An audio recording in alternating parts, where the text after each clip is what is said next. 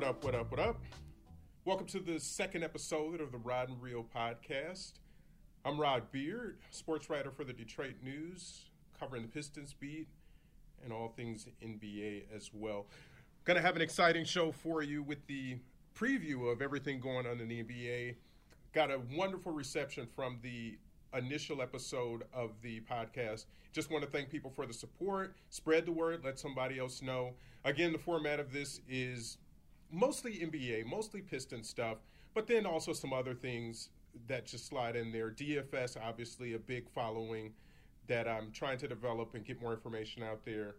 But on the show today, we'll have a breakdown of what the Blake Griffin injury news means, a roster breakdown of each player, and some key takeaways from the preseason heading into the, the regular season that begins against the Pacers and a back to back for the NBA schedulers. Thanks for that. A nice road home back to back. So I'll be hustling back to Detroit for the second game of the back to back as well. I've got an interesting interview with Ed Stefanski, the senior advisor to Pistons owner Tom Gores. And for all intents and purposes, Stefanski is the president of basketball operations or general manager or however you want to term it, just doesn't have that title.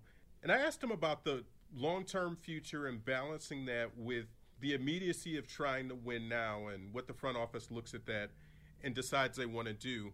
Also asked him about load management for guys like Blake Griffin and how they're going to look at that with having him available for the regular season into the playoffs if that's what develops from the Pistons this year. And then just looking at young players like Sekou Doumbouya and what do you do with bringing them along again in that sense of trying to balance winning now with trying to prepare for the future. Look into some Eastern Conference and Western Conference predictions and what the eye test shows just from the preseason, what some rookies to look at might be and then do a nice DFS overview for the Pistons and some guys to watch, some guys you want to keep an eye on as you start your DFS activities for the season. Got a good road story from a couple of years ago I want to share with you. But we'll start out with the Blake Griffin news. Just as the regular season was about to begin, the Pistons released a medical update stating that Blake Griffin would be out until early November, where he'll have that knee re examined his hamstring had some soreness too that limited him in the preseason to only the first two games. But it felt like something else wasn't right. Yeah, the the road games in that preseason were back to back on the last two games. No, you don't want to put him through that. But he had been limited in practice this last week before the regular season, also, and that raised some antennas and some red flags that maybe there was something else. This release confirmed all those rumors, said that Blake is going to miss we'll call it eight or 10 games to start the season. It says early November, and if you look at the schedule, five games to finish out October. And then in that first week of November, there are four games. So you'll call it conservatively eight to 10 games, maybe give them a few days to get back up to speed. So it's a big chunk of games to start the season out. And I think I said last week, too, that the Pistons had one of the easiest schedules in the league to start things out. And looking at it, they open with the Pacers. They play the Pacers again next Monday. The only big teams in that first stretch of games, they got the Sixers at home on Saturday. They play at Toronto on October 30th. The Nets game at home on November 2nd. A, a team that's going to be in the playoffs, more more or less.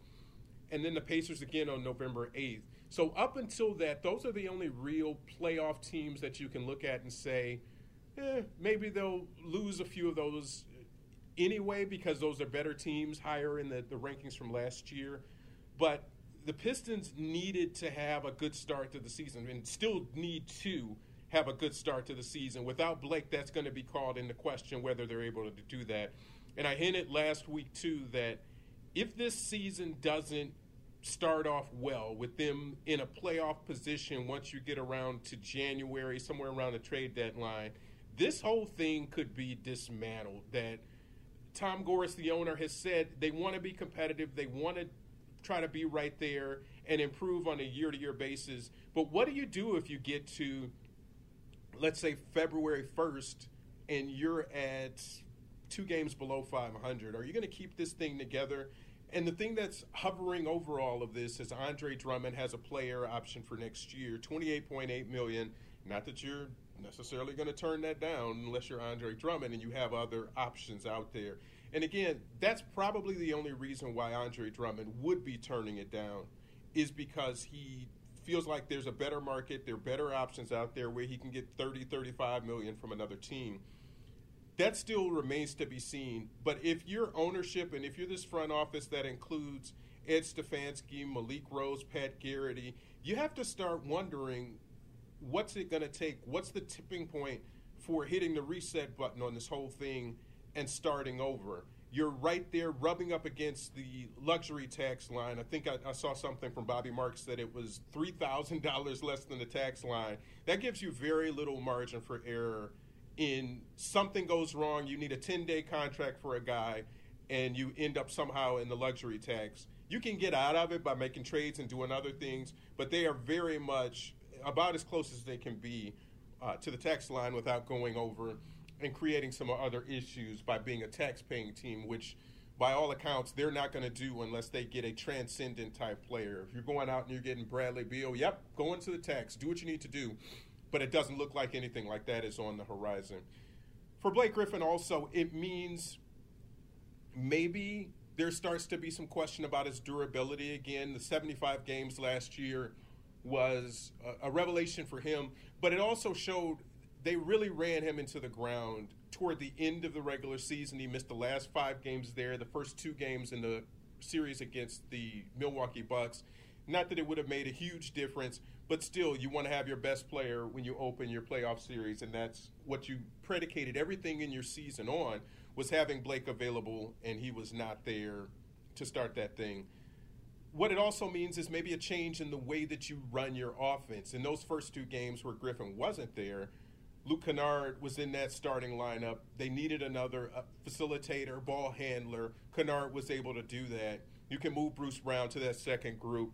And certainly with this roster construction, with Derrick Rose there, you're not lacking for offense. There are other options there, and Markieff Morris, some other guys, where you can move your roster around a little bit. But certainly in that starting group, you want to have another ball handling guy. Alternatively, with the jumps that Bruce Brown has made, maybe he does stay stay within that starting framework and he can facilitate a little bit more. Again, what we've seen has been summer league and preseason, so that's some indicator, but it's not saying automatically Bruce is going to step in and have that same effectiveness as some of the more seasoned guys would have with the ball in their hands and trying to create offense on their own. So that's something to watch is A what the starting lineup looks like as the regular season starts and B whether it's Bruce Brown, Luke Kennard, maybe they just uh, plug and play and put Markieff Morris in that spot and just leave the rotation the same way that it is. But that'll be things to watch in the first couple of days. But the Blake Griffin news certainly not what the Pistons wanted to hear. Beyond that, you can also go into the other pieces that Sekou Doumbouya had a concussion. He was in the concussion protocol, and it was an issue that happened in, on Saturday.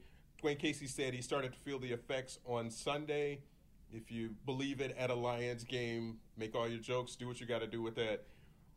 He didn't make the trip to Indiana for the opener, and it's unclear when he might clear the concussion protocol and be ready to step in. And again, he was going to have a limited role this year. That wasn't he wasn't in the starting lineup. He wasn't going to be in the rotation regularly, at least to start the season. From all the indications that we've gotten, both from Dwane Casey and from Ed Stefanski, the senior advisor. Again, it's, it's going to be tough for the Pistons to start the season off. It uh, impacts what their playoff outlook can be, maybe without Blake. And again, an all NBA type year last year, with so much of the offense predicated around him, it's going to be interesting to see how the Pistons adjust on the fly and try to figure out different ways to compensate for that scoring loss and ball handling loss. And just that leadership on the court, a guy to calm people down and get a basket when you need a basket. Looking at the roster for this year for the Pistons, I broke down a lot of it there with the domino effect of that Blake Griffin injury. But also, you plug in Tony Snell in that starting lineup, and a 40% three point shooter seems to be what the Pistons needed. He, it's almost just uh, replacing a puzzle piece with what you had last year with Wayne Ellington, and Ellington certainly a more dynamic and accomplished three point shooter than Tony Snell is, but maybe a more rangy defender, a guy who can guard those longer small forwards. With Tony Snell's long arms, that's been apparent in the preseason so far, is that he gets in passing lanes, he creates transition opportunities on the other end. And that's something that the Pistons need is to be able to create scoring not just in the half court, not just slowing the game down. They've got to pick up their pace. They've got to create some additional possessions off their defense. And Snell, from what we've seen so far, has done that. He's not afraid to shoot the ball. When he gets it in his hands, he's going to get it up there. That's been very apparent in the preseason already. But Reggie Jackson is going to have to be better than he was in the preseason. He had a healthy offseason. Shots just weren't falling. And again, a lot of what you see in the preseason is not indicative of anything because they were playing 16 guys throughout that 48 minutes. They had minutes restrictions on some guys where you didn't go over 25, 20 minutes for some. And so you want to make sure that you take a look at everybody. But as the regular season gets started, some of those rotations are going to trim down a little bit. Dwane Casey has said maybe nine guys, 10 guys, depending on the situation. Maybe that 11th guy gets there and gets in and gets some minutes. But again, with Blake Griffin being out for this first couple of weeks at least of the season, who steps into that next role? Are you going to see more Svi Mykhailiuk? Does Khyri Thomas get an opportunity now? Among those big men that Thon Maker picks up some of those additional minutes at power forward, how much do they leverage Marcus Morris, Markieff Morris's minutes? How many times am I going to call Marcus Morris instead of Markieff Morris? That can be one of your side bets. The over under is once per podcast. I probably do it once per story when I write. Type Marcus instead of Markieff. Anywho, that uh, they're going to have to find minutes in the front court, and thankfully for them, they were able to retain Christian Wood on the roster. He earned that 15th roster spot. That was the part of the news this week. Is that Wood stayed on? His guarantee starts the first day of the season, and they parted with Joe Johnson to cut down to the 15 player roster limit. And that was a difficult decision for them. That was something that Dwane Casey said was one of the hardest things he's had to do in his coaching career. And that was the tug of war with Christian Wood and Joe Johnson. Obviously, two different positions. They weren't competing with each other on the floor that you can look and say, Christian Wood had a better statistical preseason, and that's the way they decided everything. This was, they bring two different things. Christian Wood's level of activity, his post presence. He can play both the four and the five. Joe Johnson, on the other hand, playing the three and sometimes the four in a smaller lineup. From the eye test, it wasn't even close. But there are other things that the Pistons were looking for very clearly from Joe Johnson and his veteran savvy, veteran experience that would help in the locker room. But that's more a luxury than anything else. You've got Derrick Rose, you've got Blake Griffin. You've got some other vets there who bring some of that. And having a guy like Joe Johnson is just an additional piece. You don't need more of that necessarily if you've got those other guys projecting that the way that they should. But Christian Wood, certainly happy to be on a roster to start the season. When you look at his career in his four years, he hasn't played more than 20 games for a team. So he's been a little bit hidden and unproven to a degree, but everything that we saw in the preseason suggests that he was ready for this opportunity. We made it, man. That's, that's, only, that's all I got to say. We made it. Got that big grin on your face. Yeah. It's it's not having played 21 games in a season in your career. Does this feel like you can at least feel a little bit comfortable to start the season? For sure, for sure. You know, it's definitely a sense of comfortability going in there. Uh, I have a great opportunity, like I said before, with Casey. Um, I have a great opportunity to get back on links before with Dre. Blake's going to be handling load management this year, so I got an opportunity to uh, play and possibly start. So I'm ready for that. When you look at what he did in the G League last year and previous years, he's right above that. So he's somewhere in between a G League guy and a bottom of the rotation guy if you look at his past. But when you look at what he did this year, he flourished on the floor. He made you notice him. He he made baskets. He did things that other guys weren't doing, and he might have a very similar skill set to Thon Maker, but he's a guy I think that's going to flourish given opportunity, given minutes. certainly with Blake Griffin's injury, he's going to get more opportunity and more minutes. Also, had an opportunity to talk to Piston senior advisor Ed Stefanski this week and ask him some questions about the future of the franchise, the young players, and whether there's that pressure to break this team up if things don't work out this year with the new players they brought in and making it to the playoffs. Here's a clip of that. What about the mix of, of some of the young guys you drafted last year and, and that you're still developing? Was it a big priority to get that veteran core to go along with that, especially in the second group? Yeah, I mean, we're, we're, we're trying to win and, and be a playoff team, and at the same time, we're trying to develop, which is it's two difficult things uh, to accomplish when you are trying to be a playoff team. But so far, so good. Uh, we like our young kids. Uh, we put a lot of time, effort, and money into development, uh, and uh, you know, so far, in one respect, it has paid off a lot with Bruce Brown. Uh, Bruce is the well, I don't know what a forty some pick, forty second pick, or whatever he was.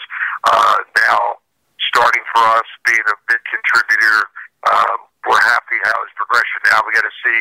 Uh, Tyrese been working hard, and and and seeing the trade we made with the Lakers.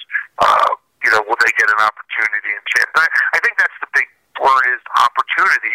It's hard to get that opportunity when you do have a veteran club, uh, and the and coaches will tend to go with the veterans. It makes sense.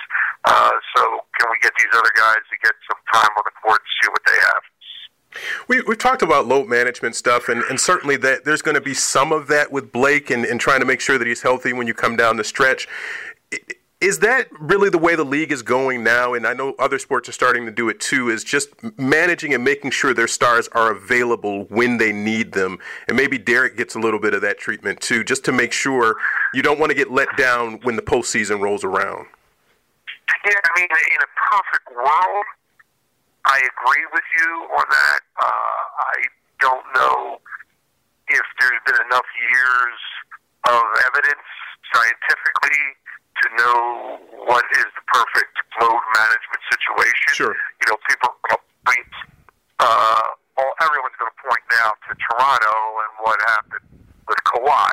Right. But that doesn't mean it's scientifically they figured out. Uh, a lot of good people in the NBA and, and sports itself uh, say there's not enough evidence to figure out what is the perfect scenario. So we'll, we'll be trial and error with, you know, say Blake because we we really like to have Blake uh, in the later part, latter part of the season, uh, but it's going to be trial and error. In a in a very generic sense, is it playoffs or bust for this um, this roster where if the, if you don't make the playoffs this year, that you really have to make some sweeping changes to really get the pieces in and contracts and everything else factor into that. But is how how important is this year in maybe what the long term future of this group is going to be? Uh, you know, I, I, I wouldn't speculate on that. Uh, As I said, my first, pretty, I think the first question and answer was we're trying to do both simultaneously, which is a difficult task. So we're trying to make the playoffs and we're trying to develop. So far, so good. Uh, last year, making the playoffs, and Bruce Brown develops into a very nice player. So can we continue to go down that route? Uh, you know, we didn't have a first round pick with Bruce and Khyri. Now we got Sekou, uh, who we're high on, but he's he has to learn. He's not going to be 19 until Christmas. So uh, we have to just trial and error with him and, and, and be patient. That's the hardest thing in the NBA is patience. But with uh, Sekou, we got to be patient. He shows glimpses in practice of wow, and now can we get a consistency out of him? And the coaching staff are working very hard with him on that.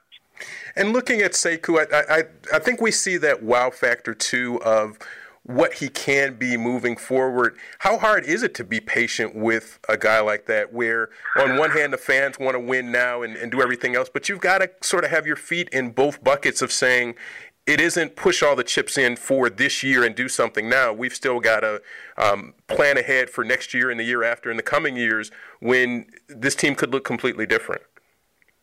Well, we're always as a, as a front office looking at the future and looking at a big picture and trying to figure out where we will be in those two, three year uh, out.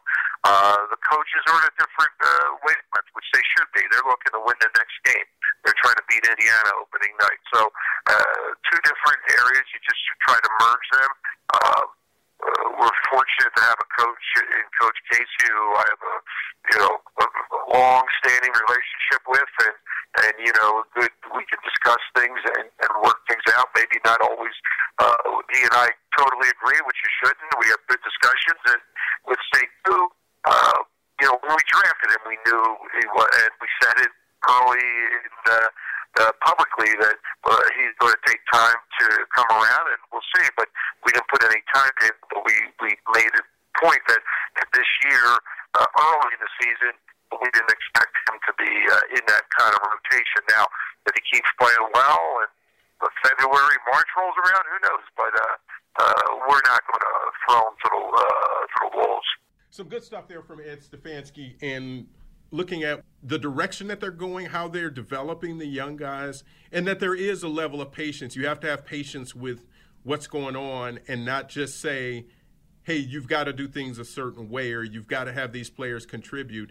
And you can't throw away the baby with the bathwater and say, just because they didn't have a good year, or maybe Sekou isn't going to have a year that fills the stat book, that he's a bust automatically. Some of these things take time to develop, and you can look at Bruce Brown, a guy who wasn't picked to do very much of anything, just a fringe guy, but he took the opportunity by the horns, and he's a guy who is starting 57 games last year and is certainly an integral piece of what the Pistons are trying to do. Let's shift over to looking at the NBA as a whole in the Eastern and Western Conference predictions. A lot of shifting in the free agency market where you got Kawhi Leonard that moves over to the Western Conference. A lot of that balance of power moving over to the West. But I think you're going to have a very dynamic and very interesting season when you look at the West, where that number eight seed is a team that's going to have to battle to get there. That's not going to be it's not like previous years where you just cut it off and you knew who maybe the eighth seed was, and then the ninth and tenth, those guys are going to scuffle and try to figure out if maybe they could have something for that eighth seed. This is going to be a year where the eighth seed and maybe even the ninth seed are going to have winning records, and it's just the team that plays the best down the stretch is going to be able to clinch that final playoff spot where they'll probably get swept out by the Clippers or the Lakers, whoever ends up getting that number one seed in the West for my marbles, I like the Clippers. I, th- I think defensively, they can do things that the Lakers just can't.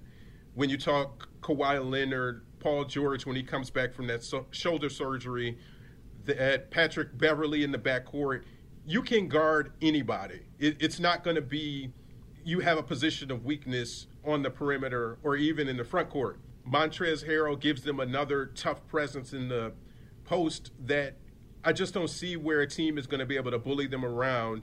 They have so much defensive flexibility that even you've seen in past years that Patrick Beverley has tried to guard LeBron, for example. So if they've got that, Paul George and Kawhi, you've got something for just about anybody. It doesn't matter if you're Steph Curry, we can put Patrick Beverley on you. If you're Anthony Davis, they've got somebody who can fit the mold and defend them at a high, high level and I just expect defensively on a night to night basis, the Clippers are going to be a team that you just can't mess with. You're not going to have players going off for 40, 50 points. And when you can limit that and put an elite defensive player on the other team's best player every night, it's going to make it tough for teams to go into Staples Center and get a win, or certainly on the road to try to hold serve and do what they need to do against the Clippers. I like the Lakers as well. My bigger question is outside of LeBron and outside of Anthony Davis, what else do they have that's going to hurt you? Certainly, LeBron is going to be on some type of load management. He's not going to play all 82 games. It's Just not going to happen. It's not how that works with LeBron. But he's already said he's going to defer some to Anthony Davis. He's going to make Anthony Davis an MVP type candidate and that's going to be intriguing to watch because LeBron certainly can take over games, and we know that he certainly can prop up other guys and make them very, very good. He just hasn't needed to because he hasn't had very many of those guys outside of his Miami stint. And if you look at that time in Cleveland, if he wanted Kevin Love and, and Kyrie Irving, to be the main focus of the team. He could do that. He just hasn't done it as much. So this will be an interesting dynamic to watch with LeBron James, Anthony Davis, and then who's that next guy? Who steps up for them when Kyle Kuzma comes back? Can he be a transcendent type player? What role do you have for Avery Bradley and Rajon Rondo? I mean, those guys are going to have to play much bigger roles than what they're used to. And yes, everybody falls under the LeBron tree and under the um, LeBron umbrella. But how does that top two dynamic work? And then how does that cascade down to the rest of those guys? I think it's going to be fascinating to watch. Golden State, certainly not the same team without KD. Some of the whispers around the league were that Klay Thompson was not going to be available this season. I tend to think he'll be back somewhere right around January, February. I think that was a little bit overblown. But even still, can that team be the same without KD? And Draymond Green, if you read the lips and if you remember that clip, they don't need him. Well, this is the time now to prove what exactly they are and what that dynasty was without Kevin Durant. And certainly it's going to be hard to tell this year without Klay Thompson, at least for half the season. But the Warriors might be one of those teams that are playing very well and end up somewhere down in that six, seven, eight range if they don't play well in their new home in San Francisco. That they're going to be struggling to make the playoffs, and that's just so weird to say. A team is like Golden State is going to struggle to make the playoffs. D'Angelo Russell is going to be good for them, but then is that something that's going to stick? Do you have all three of those guys, Curry, Thompson, and Russell, when the playoff time comes back around? Are you going to shift Klay Thompson over to small forward and run like essentially a three guard lineup with those three guys? But that's something that you, you want to watch with Golden State if they'll be there. Certainly in, in the West, also, I like Denver and Portland. I think Portland getting Hassan Whiteside is going to be a big change for them, a big help for them that they have a reliable post presence while Jusuf Nurkic re- returns from his injury. And even when he comes back, if you've got Whiteside coming off the bench or Nurkic, however they decide to play it, you've got a, a stronger team that will look to take that next step forward from that Western Conference final last year. And I think that experience is going to help them significantly but then what do they do? Can they step up and get another big win in the second and third round of the Western Conference Finals is, going to be something to watch. I think Damian Lillard and McCollum in that backcourt is going to be very interesting to see that level of growth with those guys and if they can carry that. The West in general is just going to be tough on a night to night basis, trying to go out and get wins. Again, if you're unfamiliar, teams in the same conference play each other three or four times and they play a cross conference two times, one at home and one on the road. So in the West, it's just going to be every night that you're playing a tough team because there aren't those weak teams that there had been in previous years where Phoenix you knew was tanking, Sacramento just wasn't going to be good. I mean, even the Kings bringing back Buddy Hield suggests that they're going to be in it for the long haul, and there just isn't going to be anything easy. Maybe the Thunder are a team that is on the outside looking in. The Grizzlies, I expect a nice step up.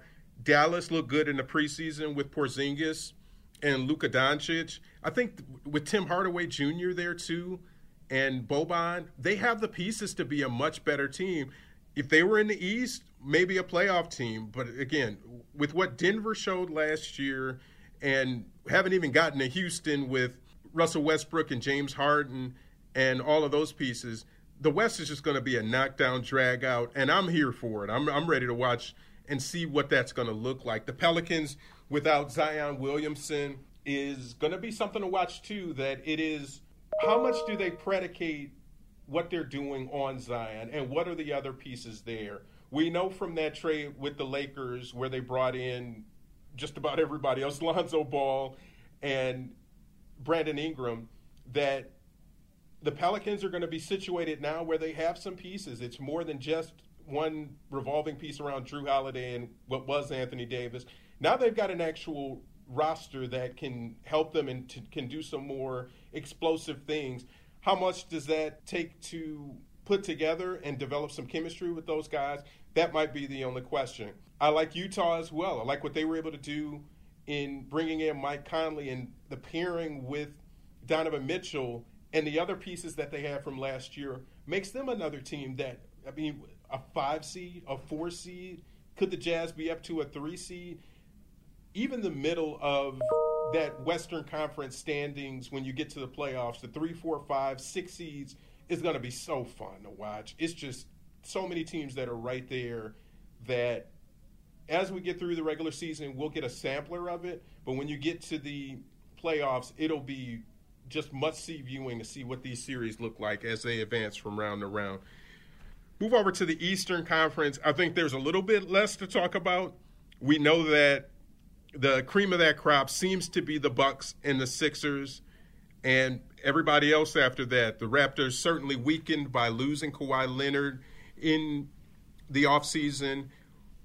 But we didn't see Toronto coming through last year. We thought they had a chance. We didn't know how much Kawhi would impact and carry that team throughout the playoffs. But Boston's a different team now. They could be right there in that same mix. What I think changes them is losing Al Horford and some of that veteran dependency that they had on him. The playoff picture, again, I think it's three teams. You can throw the Nets in there. I like what the Nets did. And it's not just Kevin Durant, but it's bringing back a lot of their young guys, the Caris LeVerts, giving him an extension, Spencer Dinwiddie. They put their money down and they went out and got Kyrie Irving. What that's going to bode for in the future and how they mix that in when Durant comes back next year, I think they'll be very well positioned to be a, a, a not just a contender, but one of the stronger teams. DeAndre Jordan right there and it moves Jarrett Allen to the bench that among their big men. I really like the Nets. I think they can be a third seed or a fourth seed, but them hosting a playoff series with their revamped roster, I think is going to be really, really good. And then look at the Orlando Magic too. They have been wallowing in mediocrity for quite a bit, and now their young guys are starting to put it all together. Aaron Gordon had been there, Nikola Vucevic had been there. But now you're seeing Jonathan Isaac come into his own. I think he could be a most improved player type candidate that at seven feet, he can be out there and shoot from three. He can get to you in the post. He's a rim protector. Mo Bamba, another guy on that roster, another seven foot type guy. So they can move all of those guys around and play the, the three, the four, and the five with some size and some shot blocking ability that's going to make it difficult for teams. The only real issue with them is going to be from a guard perspective. What do they have? Is DJ Augustin the answer to their long term needs in the perimeter? And then what other pieces can they get? Maybe at the trade deadline, maybe they decide Vucevic isn't the piece that they need and they want to deal him and keep their younger guys. How, what does that look like? How do they piece all that together? And so they'll be a team to watch as you go through the season. What does that look like? Do they add another backcourt piece? Is Evan Fournier uh, the answer for them too? A lot of intriguing questions to go along with that. But in the East, I think it's going to come down to the Bucks and Sixers. Again, the question with the Sixers is do they have the experience? Do they have the ability to advance past that next round? Can they get to the NBA Finals?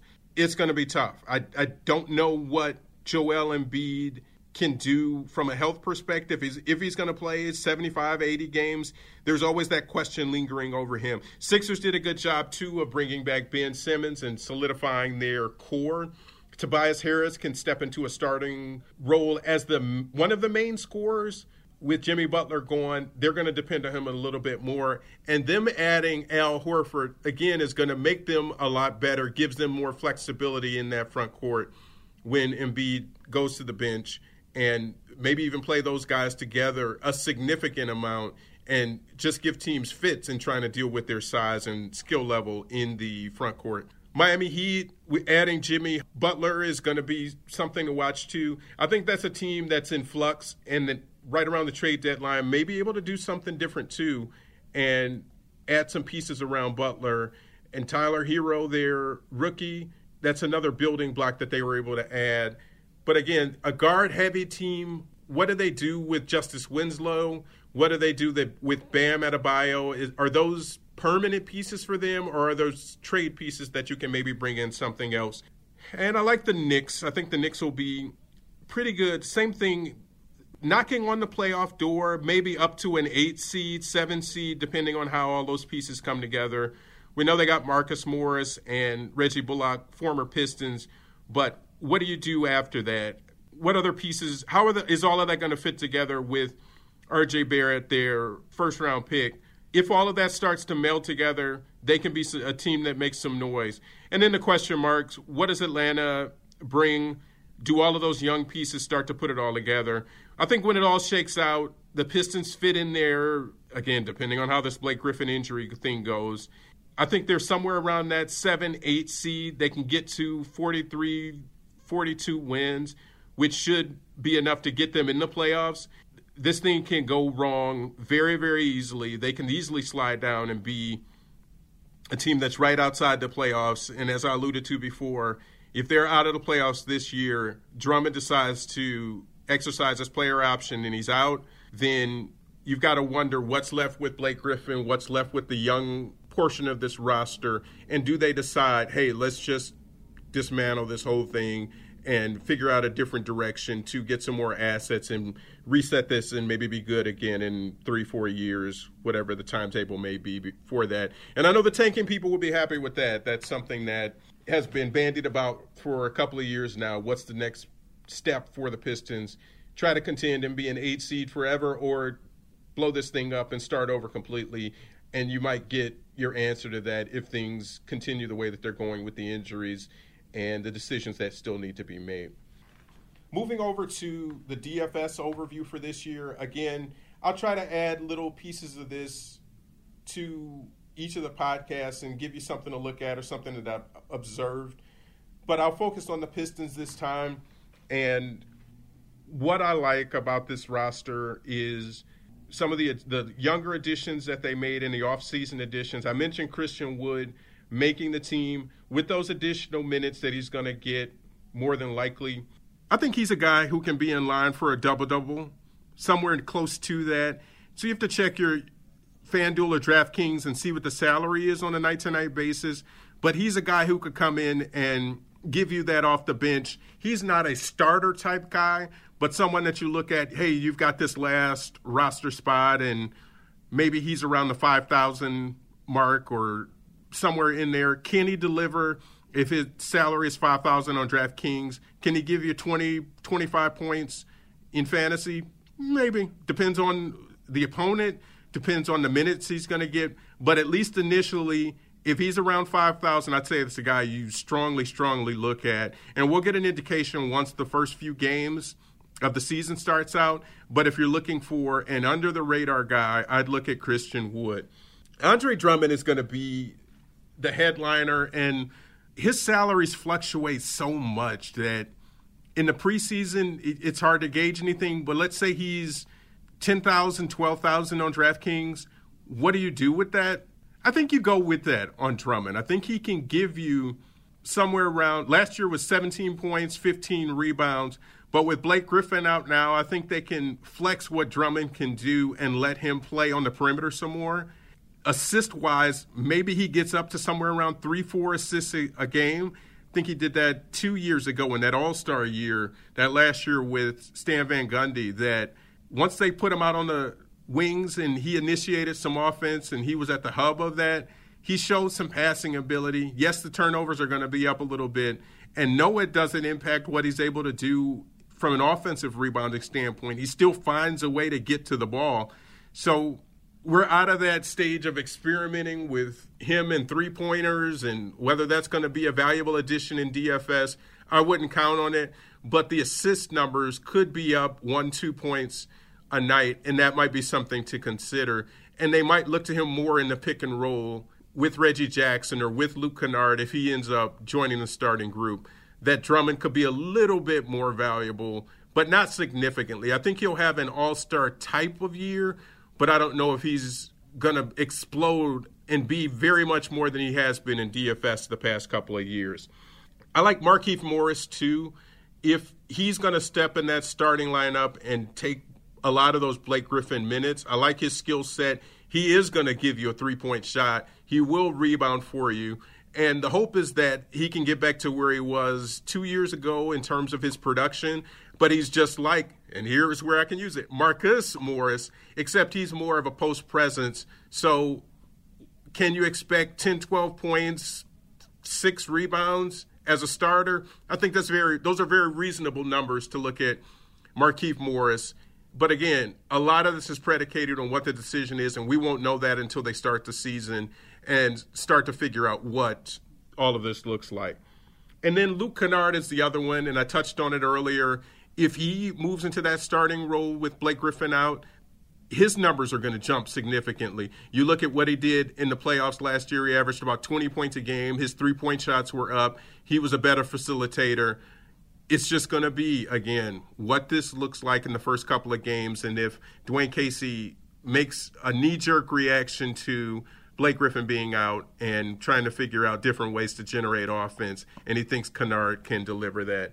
Derrick Rose, I think, is going to have another year similar to last year. I don't know if he gets up to 18 points and four assists or anything, but I think he'll thrive in that role with the Pistons coming off the bench and being that sixth man. Again, he will not start. That's not going to happen. It's not from a minutes restriction perspective and just a health perspective, him in that starting role just doesn't fit at all. Everybody I've talked to has said that uh, from the franchise that's not where they wanted him to be. That's that wasn't the intent when they went out and signed him is to have him in a starting role. It was to be the engine of that second group, and I think that's where that's going to go.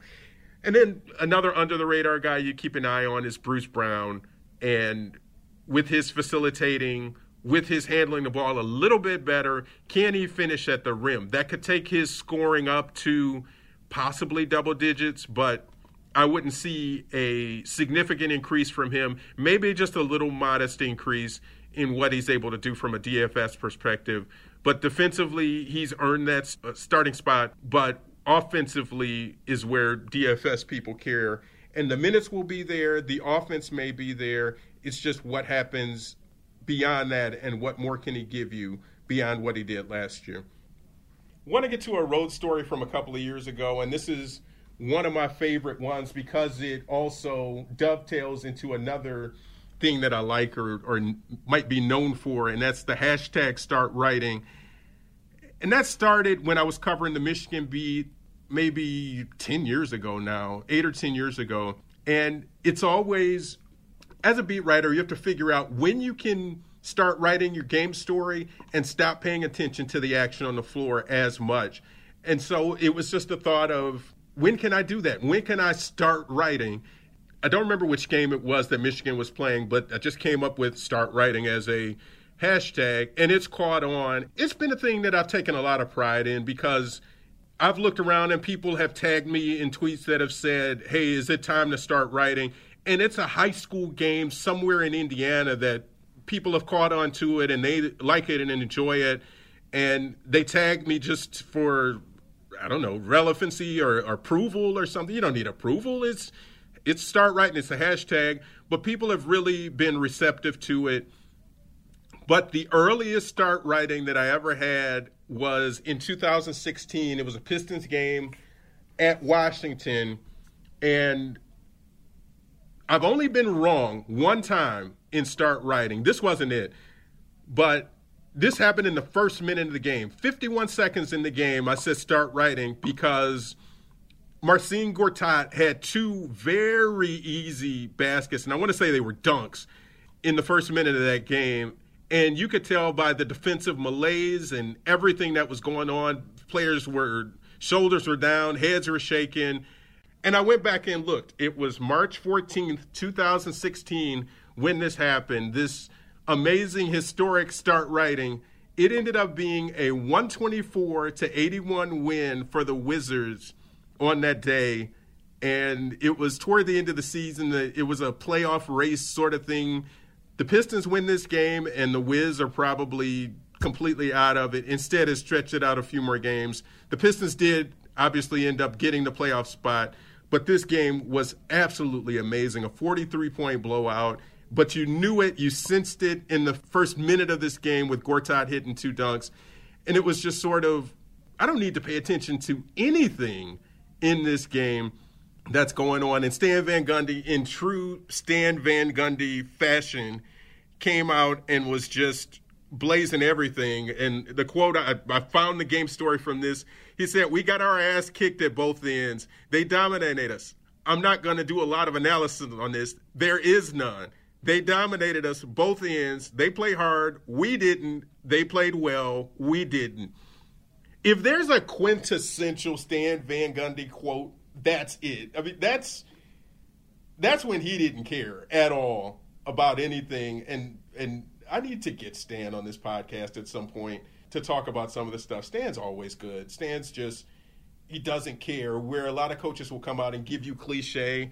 Stan Van Gundy is one of the few who will tell you exactly what's on his mind, and he learned to couch it later on because of the impact it had on the players that he's out there blazing us in the, the interview. But it was always the same thing that you heard in the locker room and in his post game press conference. He didn't try to clean it up very much. And there were some times that we could hear the conversation in the locker room before he came out and talked to us, and it would be the exact same wording, the exact same thing. Stan Van Gundy, absolute post game coaching legend. This isn't the same story. This is another time in Chicago where there was a team meeting, and for media people, team meeting always means you get to ask a question about, well, is this going to turn things around, or is this going to um, consolidate the players? Did the leaders take control of this meeting? But players only meeting and team meeting is always fun. But this time in Chicago, Stan Van Gundy came out and I asked him about it. Hey, Stan, what do you think the team meeting could accomplish? And he said, Team meeting, my ass. And it, it's one of those golden sound bites. And I think I've got the video somewhere on that. I wasn't expecting that. I was expecting to say something completely different. And it's not like we go with coaches or push coaches into saying a certain thing, but Stan just always had a flair for understanding what the questions are going to be and to have a knee jerk response to all of that. And that one was just gold. So you get a two for one. You get the start writing in the first minute of the game, and then you get the Stan Van Gundy golden team meeting response to uh, what was going on. So that's the road story for this week. It was a fun time with Stan. It's always a good time on the road, but that was one that stuck out for me that I wanted to share for this week. That's all I got for this week. Certainly appreciate everybody tuning in, taking time to listen, whether you're in your car, you're on a subway somewhere, you're on a bus, whatever you're doing, taking the time to listen to the Rod and Reel podcast, episode two with our NBA season preview. Again, tell a friend, subscribe. We're on iTunes, Spotify, SoundCloud, obviously. I appreciate your coming back again. We'll have some more guests on in the coming weeks as the season's getting started. And you can check out, as always, all the coverage online at DetroitNews.com. We'll talk to you next week.